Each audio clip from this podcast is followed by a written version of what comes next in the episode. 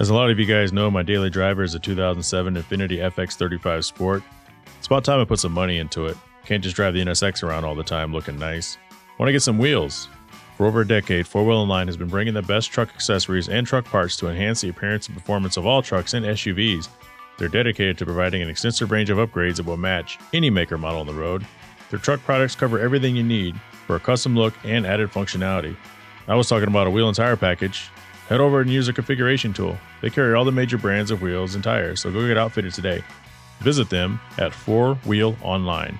That's 4 Wheel Singular Online.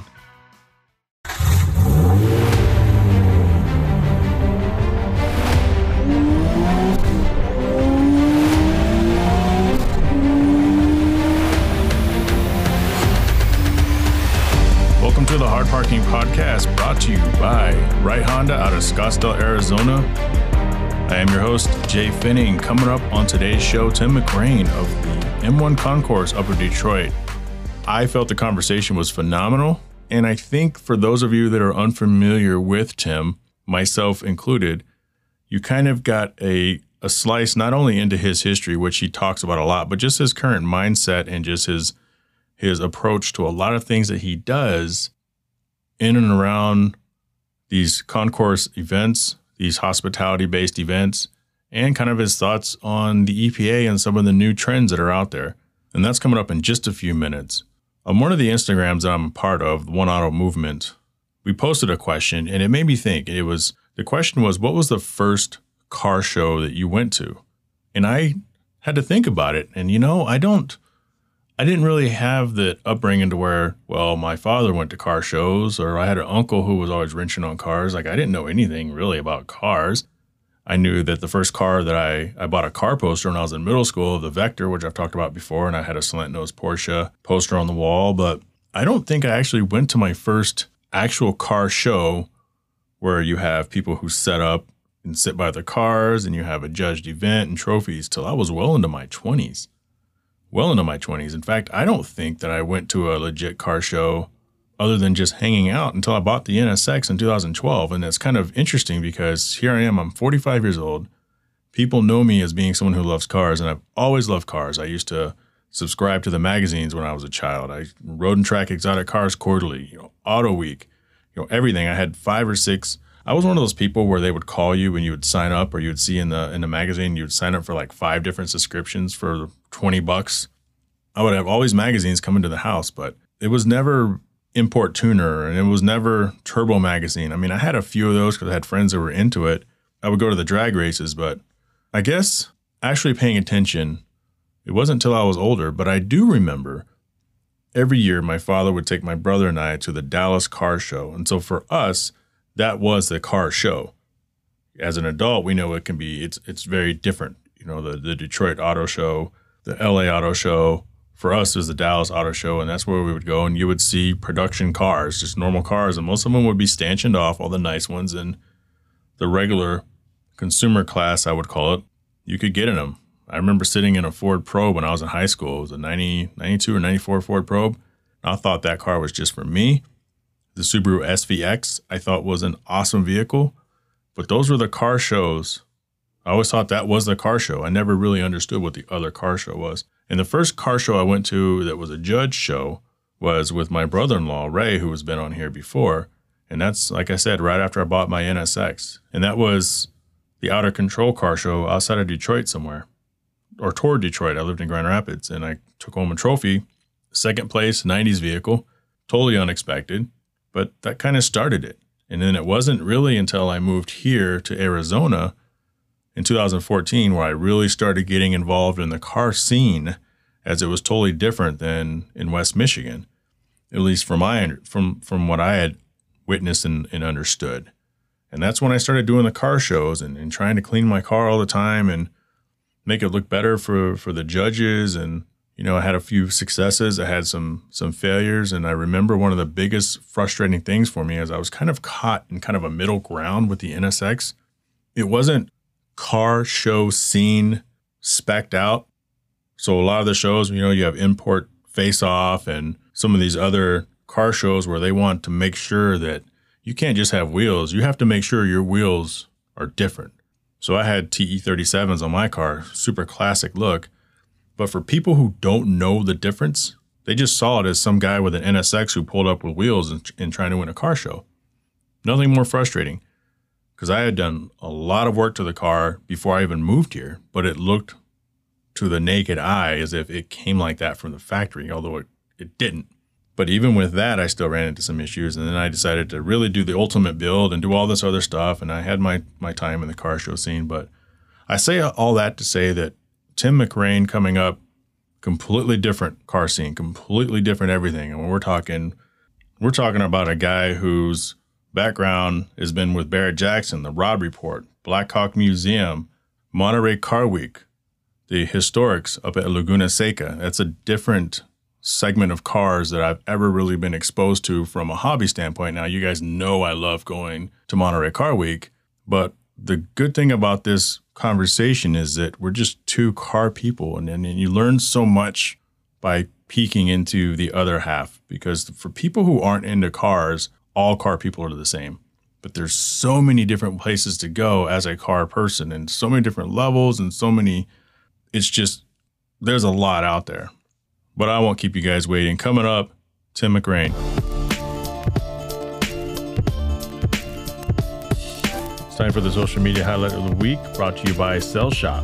The Cell Shop is an Arizona based retailer that strives to be your destination of choice for wireless services. Visit them at cellshop.us. Today's special guest, CEO of the M1 Concourse in Detroit, Tim McGrane. Welcome to the Hard Parking Podcast. Jhae, thank you Of course, thanks for taking the time. So this year we have the Woodward Dream Cruise, and they do that every year. I lived there in the area, sort of, but I never made it to that event. You've done a lot of stuff, and we'll get into some of that here in a few minutes. Have you ever been to the Woodward Dream Cruise? I have not. This year is going to be my first time experiencing it as someone who's lived on the West Coast. And for the better part of nearly three decades, I've been actively involved in one form or another with the events that happen on the Monterey Peninsula, whether they be auctions in my early years, Pebble Beach Concours for a long period of time, most recently Laguna Seca and the Monterey Historics. So I've heard a lot about it. Uh, certainly, I think have a full understanding of, of, of what the Woodward uh, Dream Cruise culture is all about, but, but this will be my first year.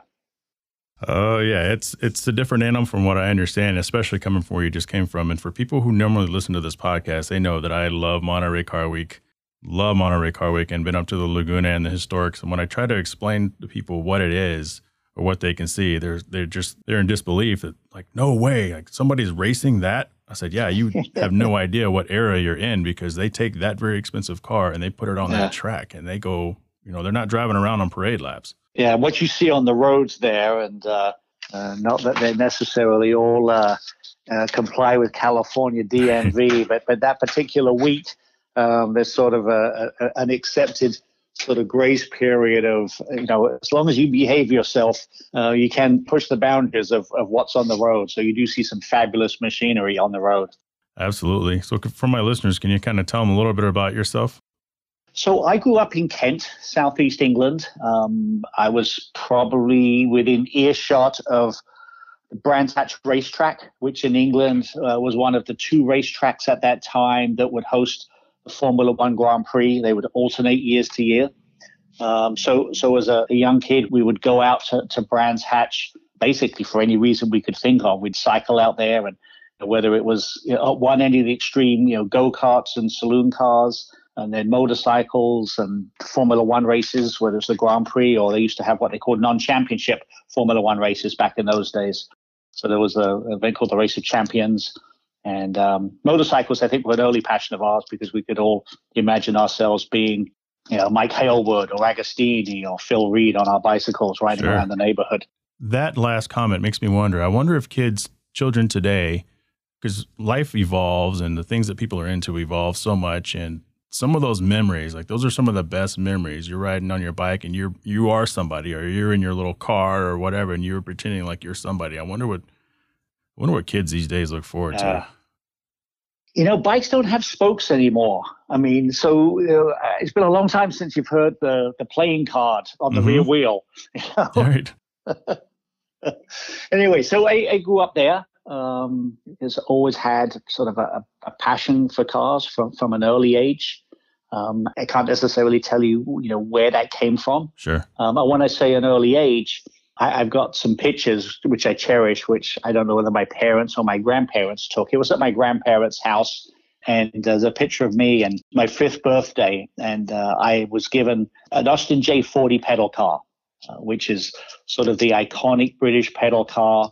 Um, most people see them now. Uh, they're the, the pedal car that's used when they do the race at the Goodwood Revival pedal car races down the straight. Mm-hmm. Um, so that's why they're, they're most notable. Um, it's also made why they're very difficult to get hold of uh, at affordable prices. And anyway, I had one of those my fifth birthday. So I, am thinking that I probably was into cars at an early age because if I was into soccer, I'd probably be standing there with a soccer ball under my arm. Sure. But anyway, so, so cars was something that that uh, was uh, uh around. Uh, lots of friends, you know, either into custom cars and hot rods. We got American cars when we were young. My car, my dad was a car dealer. He had a used car dealership it wasn't really, it was a business to him. Right. It wasn't a passion. He was, he had formerly been a professional soccer player.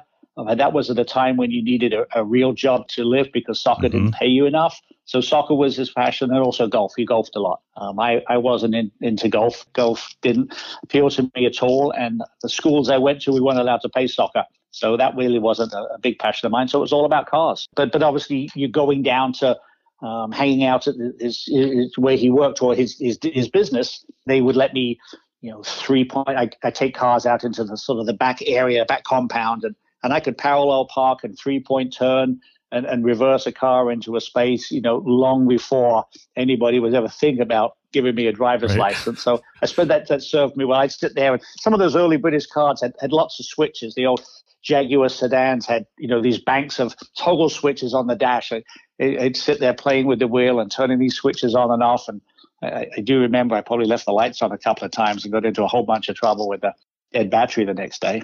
Going, going back to your J40 real quick, because I heard you mention that on another podcast. At one point in time, you were still trying to find one at an auction. Did you ever find one? Yes, I didn't. Uh, my wife did. My lovely wife. Okay. So I had come across them I used to go to Hershey each year mm-hmm. for a number of years, and you'd find them there, and they would be project cases. Right. And you're like, oh, you know, I really don't want to take that on. Or the other extreme, you'd find them at an auction, and and they would just go for crazy money. Um, and I'm thinking this is going to end up to be a credential holder. I mean, right. that's that's really what it's mm-hmm. going to do. It's going to sit there um, and and I'm I'm going to relive you know my youth. But that's that's so it wasn't something that I kept looking around just in case. And then the appeal of Goodwood just was it just drove them up. So we were we were at the Pebble Beach Concours one year. My wife and I we were at a cocktail reception and uh, talking to actually somebody I knew for a long time from the Seattle area, uh, who had a big automobilia collection. And uh, he excused himself to sort of go to the restroom. And while he was gone, Cindy said, "You think Gordon's got a Austin J40?" I'm saying he won't have an Austin J40. They're, they're mostly in England, in Europe. Well, little did I know that she she asked him, and he had two apparently. Oh, wow. One restored and one unrestored. And she ended up buying the unrestored one, uh, probably because the restored one was, like most of them, sure. crazy money. and at the time, I was at the Blackhawk Museum and uh, we were actually having uh, one of our speaker series, and, and the author Matt Stone was there, and, and he was doing the talk. Um, and one of the staff called it him as the chap trying to deliver a pedal car. And I thought, what's he talking about? And it turned out that Cindy had bought this from Gordon, and Gordon had his driver. His driver, he lived between Seattle and uh, Scottsdale. His driver was coming through uh, the East San Francisco Bay Area and dropped off the car. So there I was. It was uh, it was a it was a present. Santa came early. And um, I, I, have a fear that she probably paid as much for that pedal car as maybe I paid for my my first two or three full size cars. But sure. that's all right. It's a great memento, and um, hey, maybe our granddaughter will take to it in a few years when she gets to five. So you didn't try to wedge yourself into one by any chance, right? Oh uh, no, it's never going right, to happen. Right. Let's switch back to the Woodward Dream Cruise, and so this year the M1 Concourse has an add-on where people can pay for a day or they could pay for an entire weekend pass. Like, what has the reception been on that? And was that your brainchild, or you know, is that or is that something you brought? Hey, because it kind of reminds me when I was reading up on it, like this is kind of like a micronized quail in a sense, almost to kind yeah. of test the waters to see if if Michigan's ready for something like this. you know, you, you, are not wrong with that, that sort of mindset. No, I, I, I, can't take credit for it. The team had done this, you know, before I joined M1. Um, it was actually planned to happen last year. But as with nearly everything in the world, uh, it, uh, it, it, evaporated as, as COVID descended upon our lives. Sure. Um, so we resurrected it. It's intended to be a complement to the Dream Cruise. Now, you know, I'll I'll I'll try and talk as an authority who's never attended. You sure. know, there's tens of thousands of cars and hundreds of thousands of people uh, that that are out here for days along Woodward Avenue between Ferndale in the south and up to uh, Pontiac here.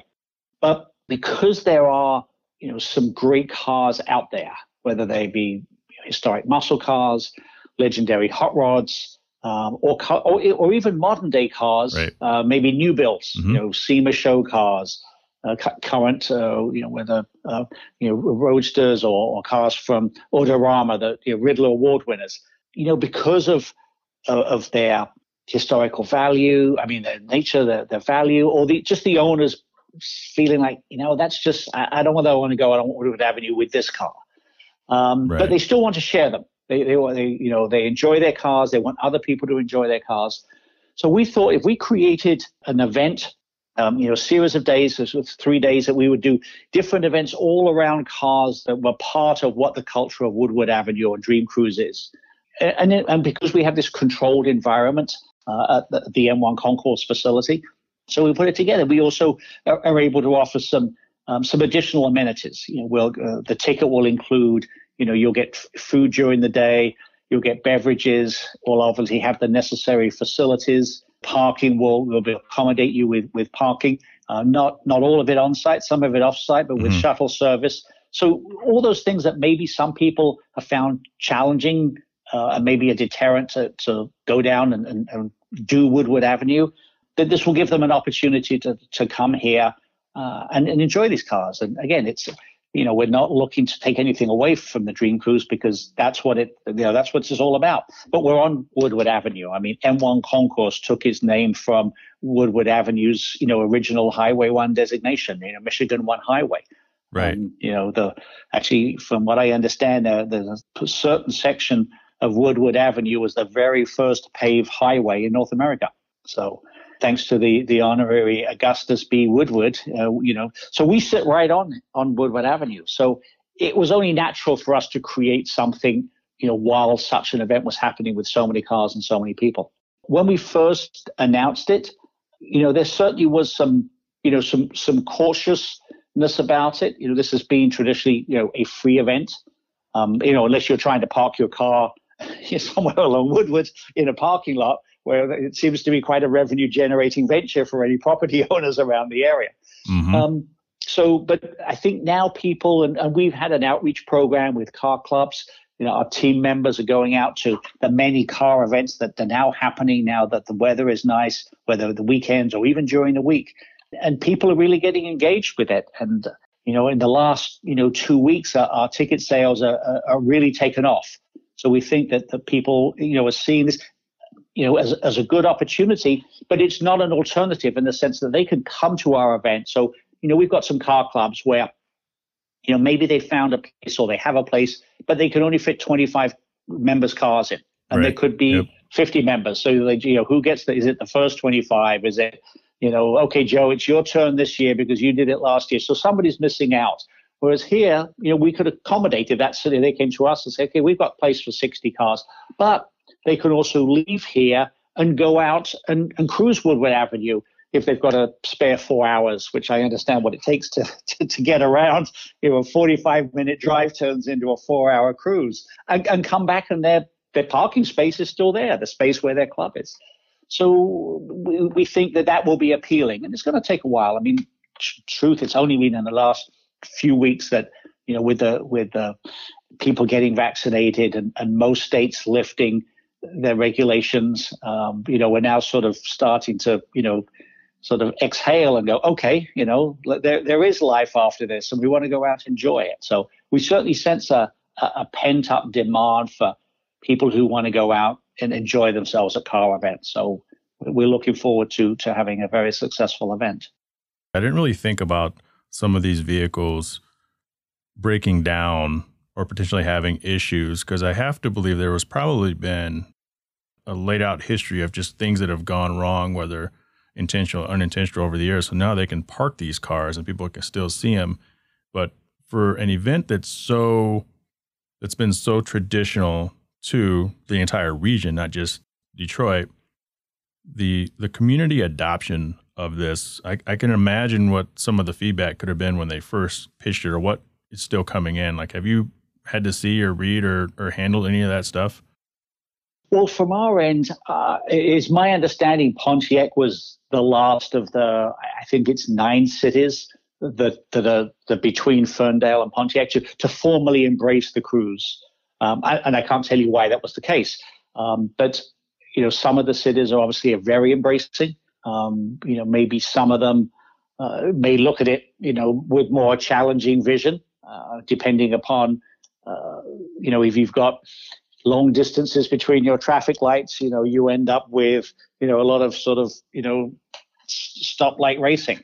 Um, although the, it, it, sounds like by the sheer quantity of cars that are out there, you're probably not doing much speed because it just isn't possible. But if you're out there on the road, I mean, you've got people that are cruising, you know, people that are just trying to get somewhere in their normal right. life and probably wondering, you know, what did I get in the middle of here? Trying to take the kids to soccer game or something.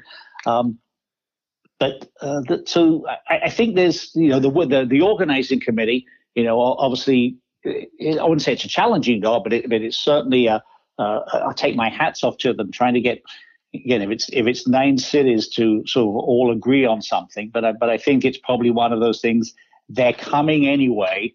We might as well just ad- adopt the program and accommodate them and, and make sure um, that, that we make the most of it. So Pontiac is is certainly welcoming. They, they've created a whole sort of welcoming committee for not only this particular week, because we've got back to back events here at M1 Concourse, but then in September when we have back to back events with our American Speed Festival preceded by Motorbella. So Pontiac is as part of their you know, sort of transition in, in, in, bringing Pontiac back from, you know, what obviously is some very challenging times that they've had, uh, really embracing these events. And and it's, it's great that we get the support for the city, but I think it's just as important for us to do everything we can to make the events that we do here or the events that we're involved in benefit th- this part of, of Oakland County and also the city of Pontiac where we can. Yeah, and, and one thing to remember, I think that the city has to try to remember, and maybe that's what they figured out, is it's not just people there. Like people are coming from everywhere to attend this event. So it's more revenue. But sure, the rest of the stuff is, is always going to be kind of a headache. People upset because they can't go shopping. And then what do you do with the, the strip mall people? And so, with regard to the vehicles that are going to be in the concourse, and from what I'm reading, they're going to be rotating some of the cars out. Will they be stanchioned off, or will it be like some of the other concourse events where those who are who are there are able to kind of walk around and hopefully engage in some conversation with some of the, the vehicle owners?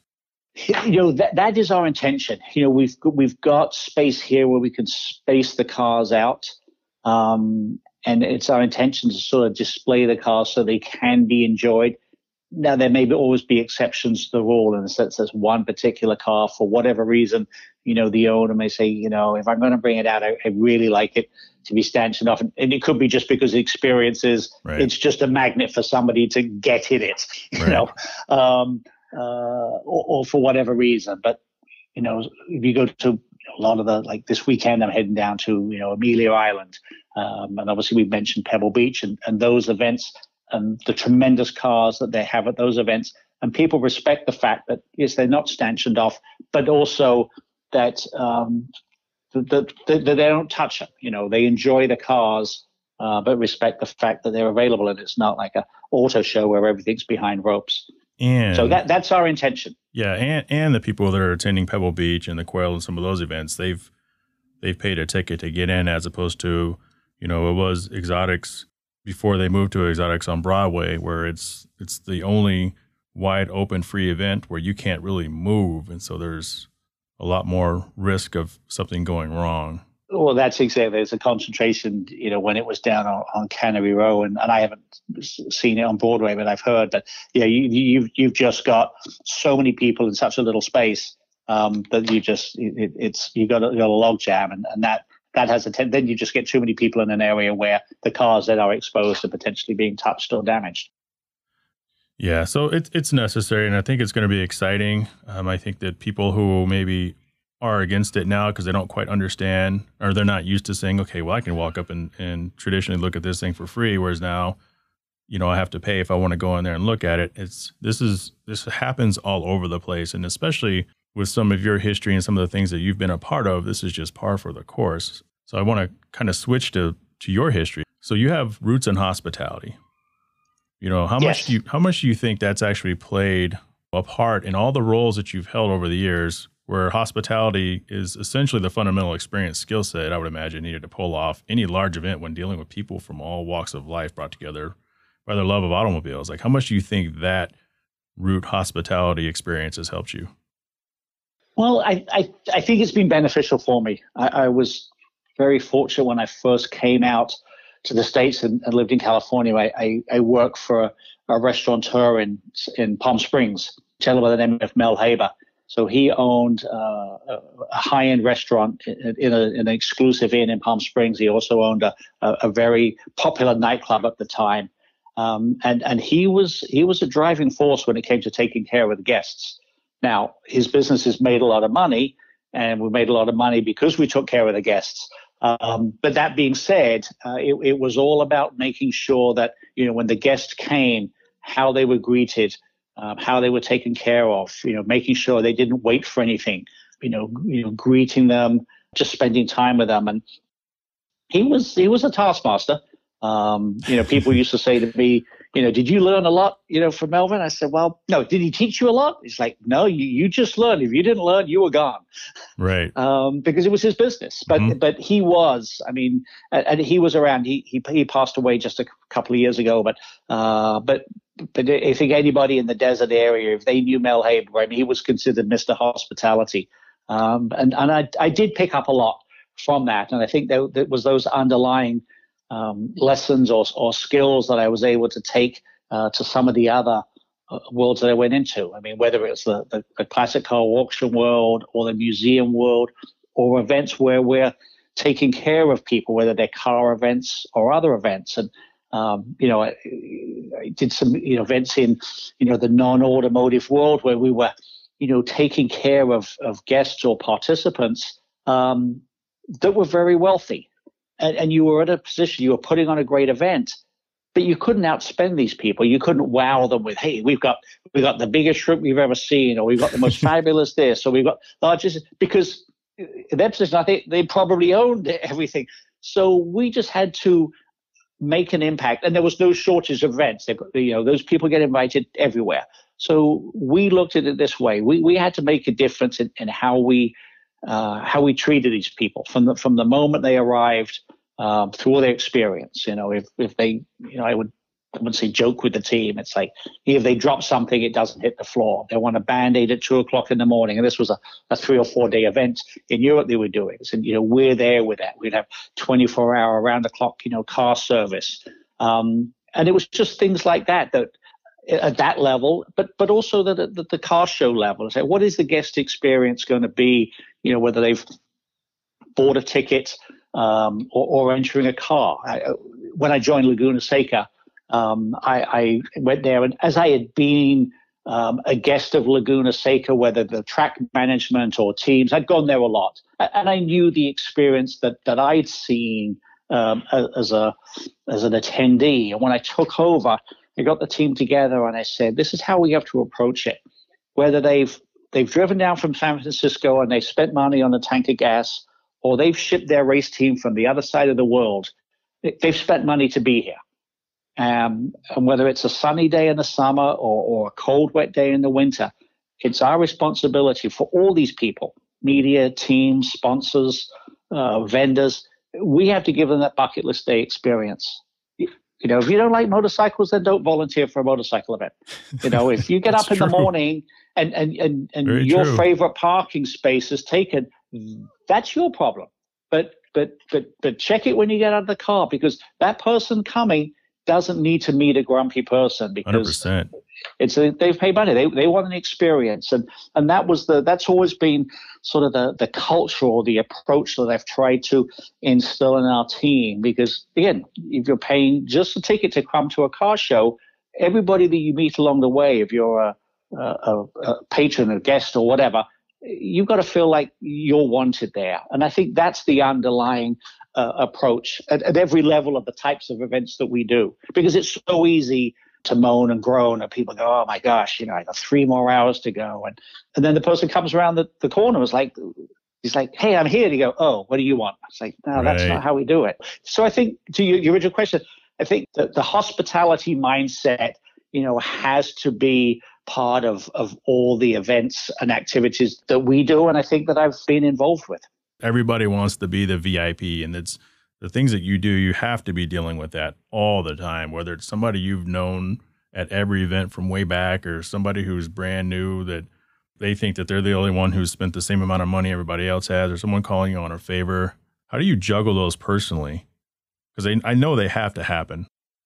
You know, they do. And, and, and I can't tell you whether I'm successful all the time. There's probably people out there going, you know, the guy just walks past me and, and, and doesn't give me the time of day.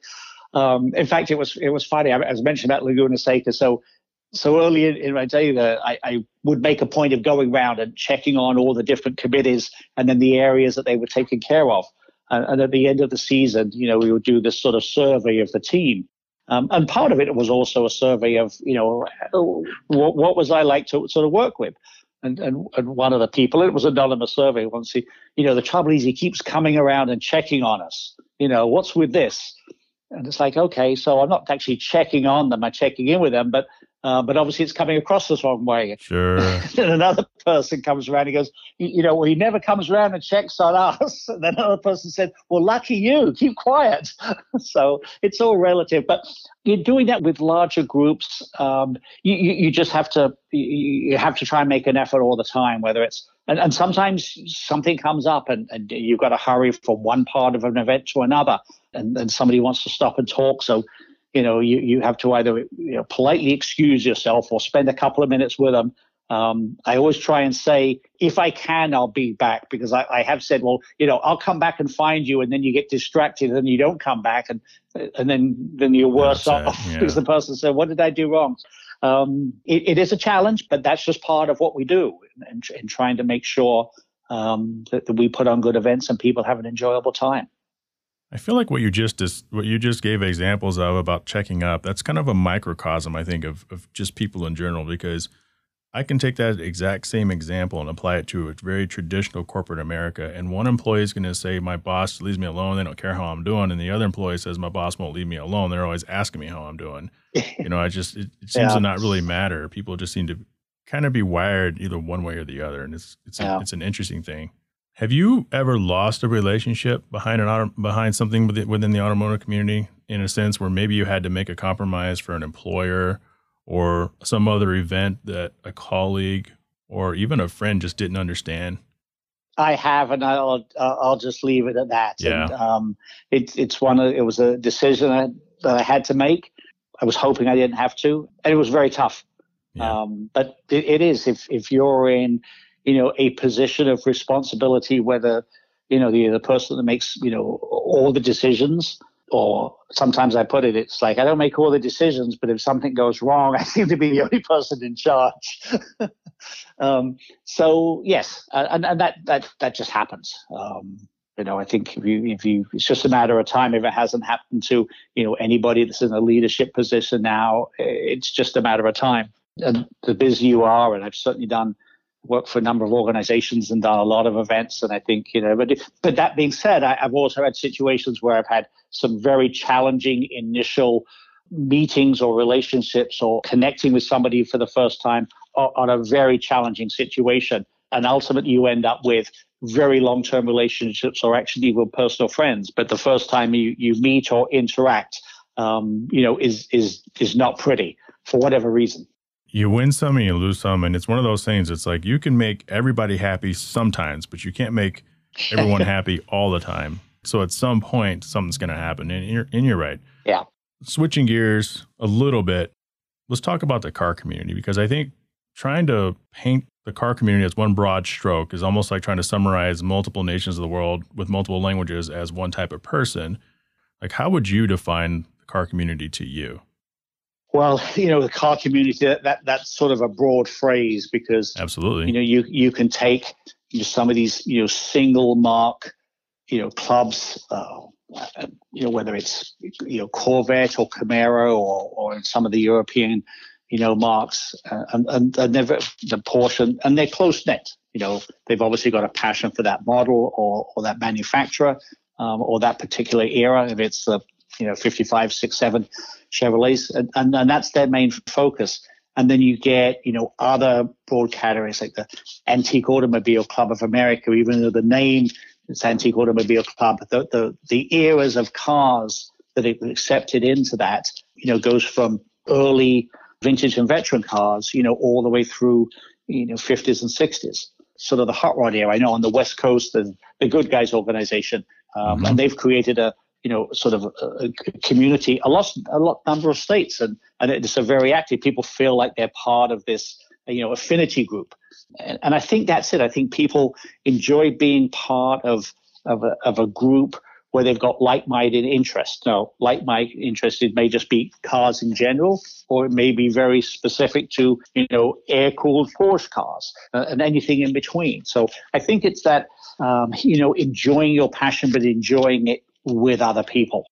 Yeah, I, I agree. And it's to the person out there who is not into cars at all, all the car people are all the same.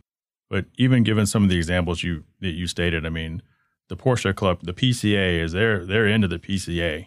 And if you're not in the PCA, you know, they may not look at you the same. And it's the same thing with some of the lowriders and some of the other things. And I just think it's interesting that um, I mean we're all into it, but it's just different enough. Sometimes there's a lot of division in the car community?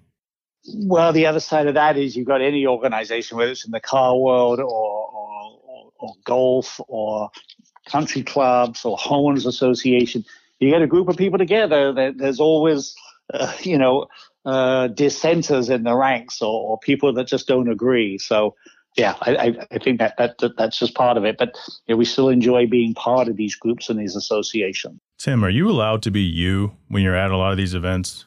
Because it, it seems like you're in a position where you almost have to kind of be guarded and watch everything you say unless you're surrounded by some of your closest friends that you've accumulated over the last three decades. Well i'd like to think i don't have to watch what i say. I hope i just say you know the, the right thing all the time. Um, but i think i you know because some of the organizations that i've worked for I, I certainly do have to be mindful of the situations i'm in you know, and, and how it, there, there are certainly some times where I've gone, you know, I could quite easily like jump in that car or jump on that motorcycle and, and go blast around this facility and go, nah, I can't really do that right now because I'm supposed to, I mean, I'm, I'm, you know, I'm, I'm supposed to sort of set an example as, as sort of leadership of this organization. Mm-hmm. Um, but that being said, um, I, you know, I try to make sure I enjoy myself because invariably I do. I mean, I've been very fortunate that I've had a career that's allowed me to work in areas that I've really enjoyed. Um, which means if you're working long hours, you, you, you're doing it at something you enjoy. The downside is that there's no off switch.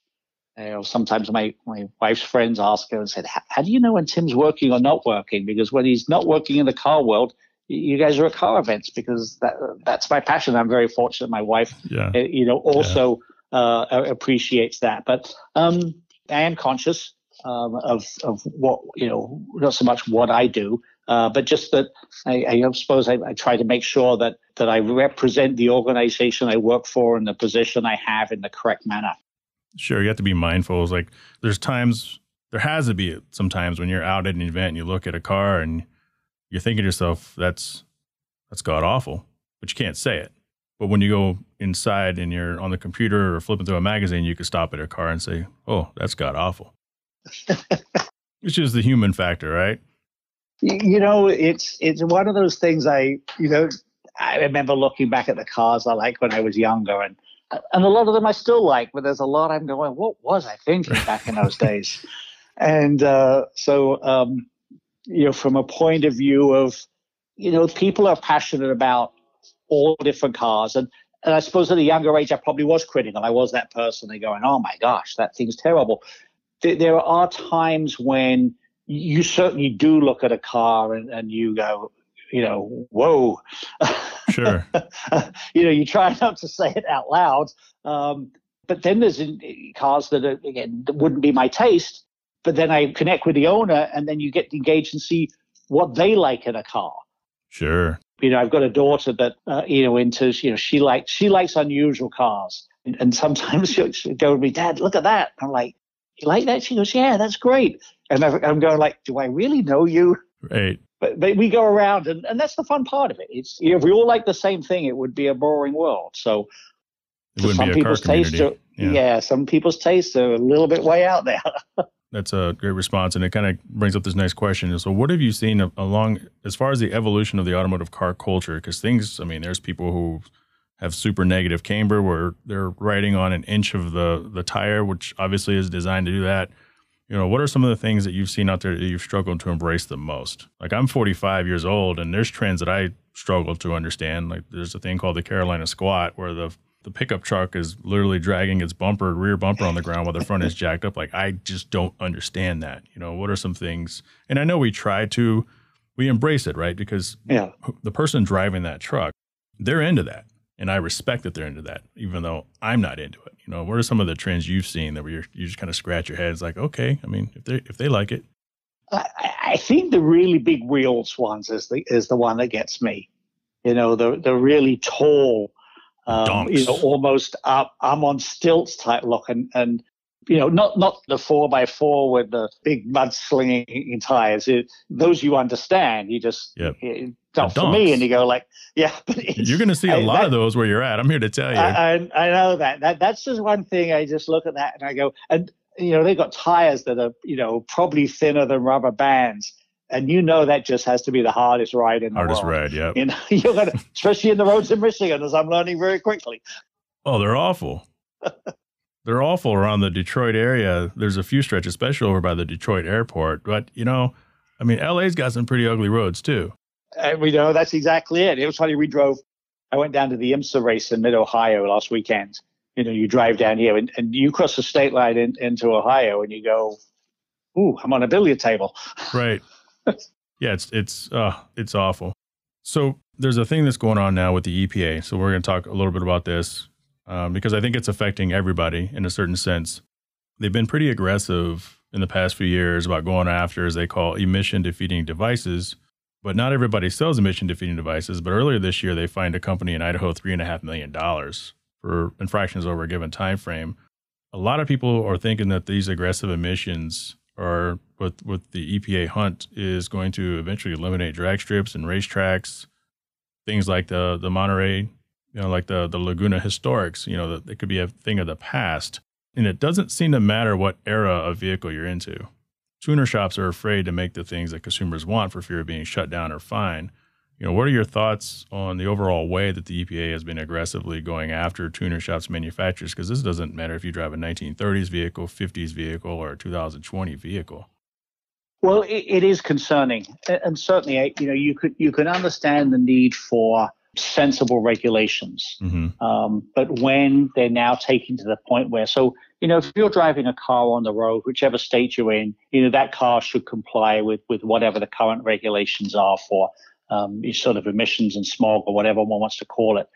But what's happening now is they're taking that um, and it's spreading off, you know, into, as you say, into the drag strips and, and events like Laguna Seca. But not only that, but but all those other small activities in between. Mm-hmm. And that's why I think, you know, organizations like, you know, PRI and their parent organizations like SEMA and, and any other group that, that's got a, a, body that's that's trying to address this with you know the elected officials, whether it's statewide or nationally, because you know the industry or the hobby or however you want to describe it, you know, supports you know so much. It, first of all, it generates so much business, um, and I and I think there has to be this this correct balance between you know what is the correct regulation, where does that regulation need to be applied, and have an understanding of of what motorsports is all about or the enjoyment of the automobile that, that doesn't infringe on breaking your state regulations. Because obviously it is important that we have uh, you know mm-hmm. we, we get rid of sort of uh, anything that affects you know greenhouse gases from that point of view. And obviously the automobiles are that. But but it is concerning. I, I was had a conversation just uh, two days ago with uh, Jamie Myers from PRI um, and, and that's the one good thing. Well, good thing there's lots, but that's the one thing you know. SEMA has yeah. that that yeah. that power, you know, the, the, because of their size. But all other, some of the other racing organizations and, and any other collective body that touches the world that we're in, it's very important that we address that because, you know, if if you're not into cars, and you don't have to be madly passionate about cars. If you don't understand it, it it's easy for an elected official just to go, oh, well, this looks right, and they stamp it, yep. and they go, they don't understand the collateral damage that's caused by something that, you know, and even if they did understand, they meant well, but it, it wasn't thought away through and, and how it impacts the larger automotive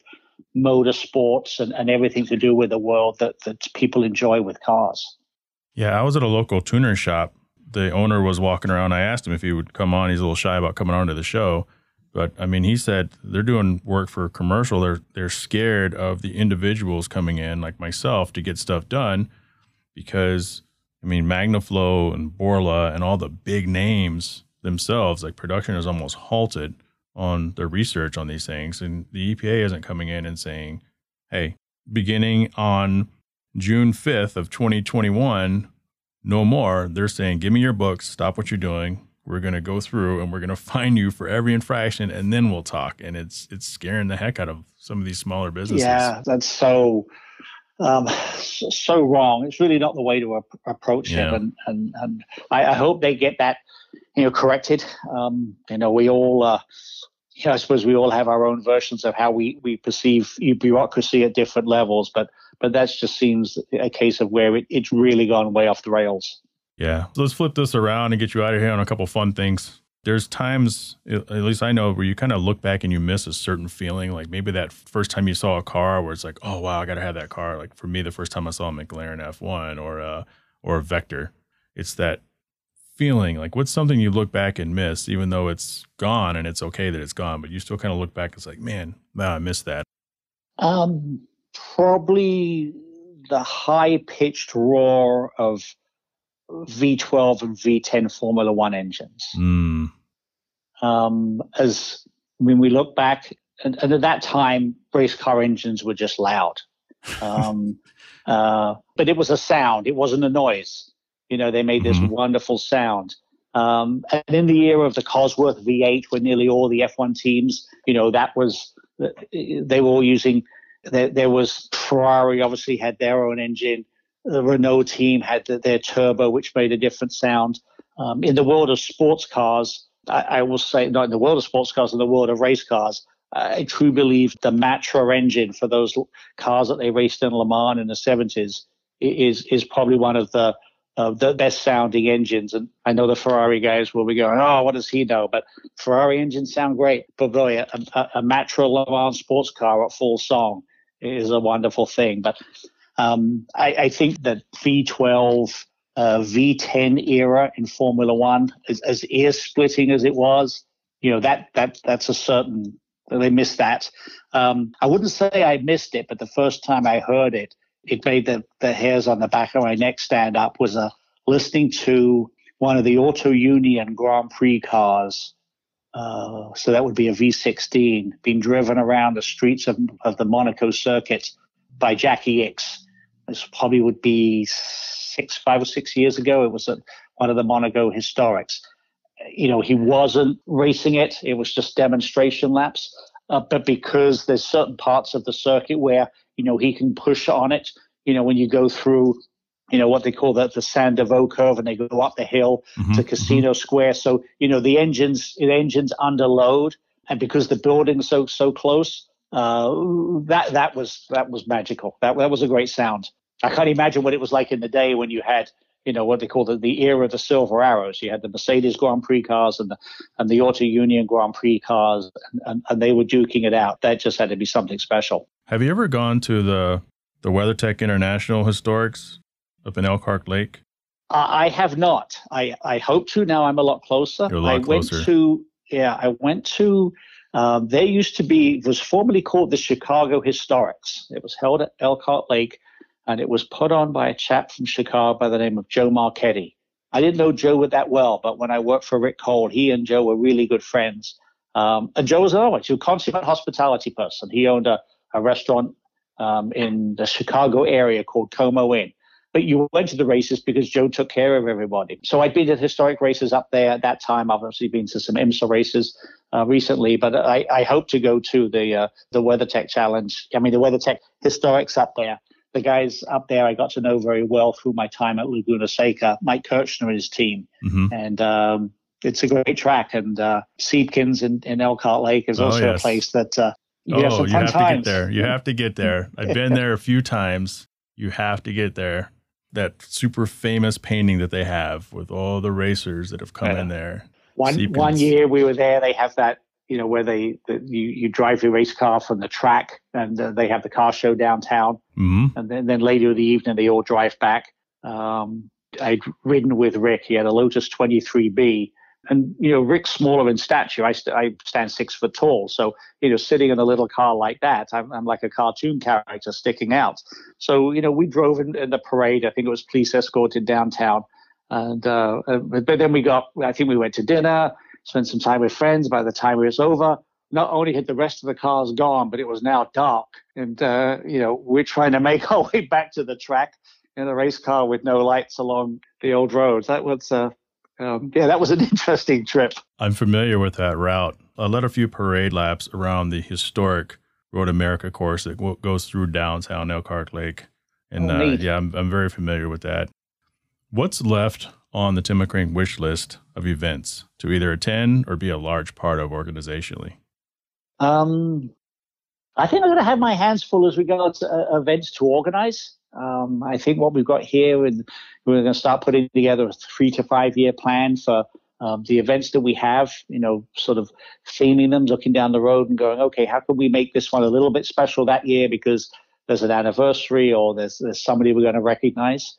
Um, I think we're going to, you know, look to, uh, you know, create another feature event. We'll find a time on our calendar and obviously the other calendars out there and see if we can find an opening. Not sure what that will be, but certainly we'll have a, a combination of a, a, an automotive theme and a lifestyle theme here. So we'll work on that. I um, I've never been to Monza, um, and I think that just the passion that Italians have. I think you know there's, there's certainly a number of F1 uh, tracks, historic tracks I haven't been to, but I think I think Monza would have to be up there. Uh, you'd actually have to do that. Um, I've never done the London to Brighton. I've watched it when I was a lot younger, um, and it, it, wasn't quite as uh, well supported. You know, there was a period of time where you know you it was the you know you had you know fathers or grandfathers that had the car, and, and the, the younger generation weren't coming around. Um, and actually, I think it, it's it's generally thought of that there's a, a film called Genevieve, um, which is a British film. It was based around the London to Brighton, and the film became very, very popular in England uh, and was, was probably responsible for the turnaround of people interested in the London to Brighton. So, you know, that's event going on. Um, you know, I, have had a lot of friends that participate. I have some friends that, that have been involved with it. They, um, given that the cutoff for the cars is 1904. You can't Ooh. have anything uh, younger than 1904. And, and, and boy, not only are they strict about that, but, but the, the verification process that the car has to go through to actually make sure that it is a true 1904 car, and, and uh, you know, from that point of view. But the numbers of cars uh, that participate, you know, uh, uh growing each year, and the average age of the participant is going down. So you're Which getting young. Yeah, that's exactly it. It's what now. This is an exceptional event, but it's it's wonderful that that's the case, and you know, because, you know, that still keeps the legacy of those, you know, pre turn of the century. I mean, one year, a few years ago, I heard that they were, they thought that the numbers were going down. Maybe it went down for a couple of years. And they thought, well, let's increase it by two years. You know, we'll make it 1906, or maybe it was one year. Um, and oh my gosh, the uproar uh, from from the the people that participated that they were going to change it. Um, and they were very adamant about it. They were like, no, it's never going to happen. And, and the anniversary is based around, you know, the, the changing of the rules in England. Mm-hmm. It was called the Red Flag Act. You know, they, they got away with the, the act that required if you had a car that a man had to walk in front of your car with a red flag to warn everybody that this, this monstrous car automobile was coming down the road. And, and the start of the London to Brighton, you know, was to recognize that. So, uh, uh, yeah, they're very passionate about it. That a car, for, uh, an event, and what it's also done, it's made those cars so much more valuable. I mean, you can take a, you know, a, a 1904 car and, and its sister 1905 and you could potentially have double, triple, or sometimes 10 times the value in the cars because it, it's eligible to qualify for the London to Brighton run. Wow. You know, I understand that. I mean, as each year passes, it seems like more of those cars may potentially drop off. You know, the participant bank is going to get smaller. Yeah. One more question for you. You've heard this question all sorts of various ways, so I'm sure, but I have a little little spin for you at the end. So the world is ending tomorrow. You've done everything you've committed to do. Everyone in your life has given you permission to do this. What car are you taking on your last drive and why? And you cannot take the 1959 Aston Martin DBR1. um, so do I know if is it long drive, a short drive, a fast drive, or? It can be as long as you want because it's got to make it. Throw comfort out the window. You know, I tell you what, what would be a special ride. I'd seen it a number of times statically. And when I was at the Blackhawk Museum, we were fortunate enough to have the car as part of an exhibit, and I got to ride in it. And it's the 53 LeSabre, the styling car that Harley Earl did for General Motors. Uh, so sorry, the Bill Mitchell car. It is a stunning design. The car, in its day, technology wise, uh, was certainly revolutionary. It, I, I, would say that that would be it. And I, I would say just give me enough time to get cross country at a leisurely pace. So kind of comfort. I'm I'm looking at one right now, or one I, I believe is it. It's a. Uh, it's blue. It's a lighter blue. it's, it's got, got that circle distinctive oval, and, yep, and that actually rotates to 180 degrees, and there's two headlights in that. What? So so that spins around. That that oval spins around, and that's where the lights are. It was actually probably the original flex fuel car because in the back there's one tank to take uh, gasoline and one tank to take ethanol. It's a pretty special car, but styling wise, it just looks it looks wonderful. Yeah, that would be a ride. Wow, I did not know that as far as uh, ethanol, and, and people think this is a new thing. And I talked about this on an older show. Yeah, they've been trying to do EV vehicles for ages as well. It's just now like a big thing. You know? Yeah. So if you want to get a hold of the adventures of Tim McGrane, how do they get how do they get a hold of you? Spend a lot, lot of time at M1 Concourse. So on our m1concourse.com uh, you know, website uh, and our Facebook page, there we just keep up with what we've got going here. And, you know, so, you know, for people who are interested either in the area or making a road trip, you know, sort of come by. Now, I, I should say back onto the LeSabre. So the LeSabre, uh, and I think the exhibit is still going on, at the Detroit Institute of Arts, they are having an exhibit, and the exact title of the exhibit slips my mind at the moment, but the LeSabre is part of that. There's oh, wow. it's a pretty stunning selection of cars. You know, again, the past, present, and future, different styling. Um, obviously, being at the Detroit Institute of Arts, it's all about sort of the art of the automobile. But if you're in the area, um, it's well worth stopping by. And then you know, obviously, if you're going to, if you're making a car stop, you have to go to the, go to the Henry Ford, to go to the Detroit Institute of Art, and, and if we've got a car activity going on at M1 Concourse, stop by here. Awesome. Thank you so much for spending the time with me. It's been a, a big pleasure. Jhae, I appreciate it. Thank you very much. Thanks for the opportunity.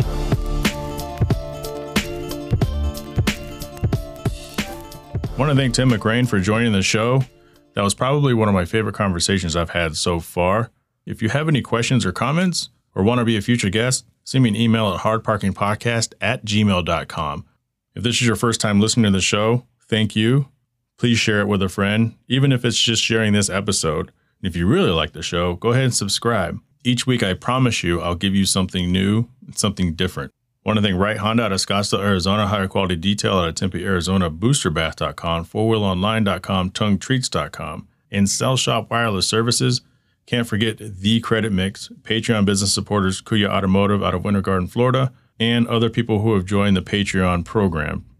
If you're in a position to help the podcast upgrade, you can join for as low as $3 a month and get access to bonus audio as well as show swag. I'm actually working on some new t shirts, those should be out very soon. Or you can click the anchor.fm link in the description, which allows you to support the show for as low as 99 cents a month, which you can't even buy a cup of coffee at that price. You can pick up some swag at the Teespring store. I also invite you to join in on the conversation at Hard Parking Violations, which is a Facebook page specifically for this podcast and the hard parking media. We have a lot of fun, and it's not just car talk because that's not just what we do here, the non automotive automotive podcast. You can follow me on Instagram at NA2NSX or Jhae Travels, which is J H A E underscore travels. Subscribe to me on YouTube, Hard Parking Podcast or Hard Parking Media. It is associative content to the show, it's not a direct port of the content on the show. I can't grow without you telling the world how great the show is, so let's do this, let's grow this thing together, and I will talk to you all next week.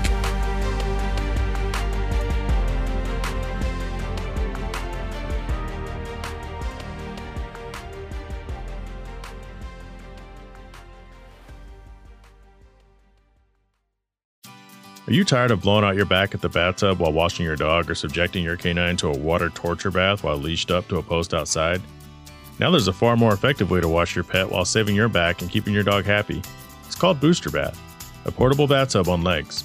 Head over to boosterbath.com, one word, and pick one up. Available in three sizes, this tub system features a drain, a soap cubby, and water controlling wand. This tub conveniently breaks down to be stored when not in use.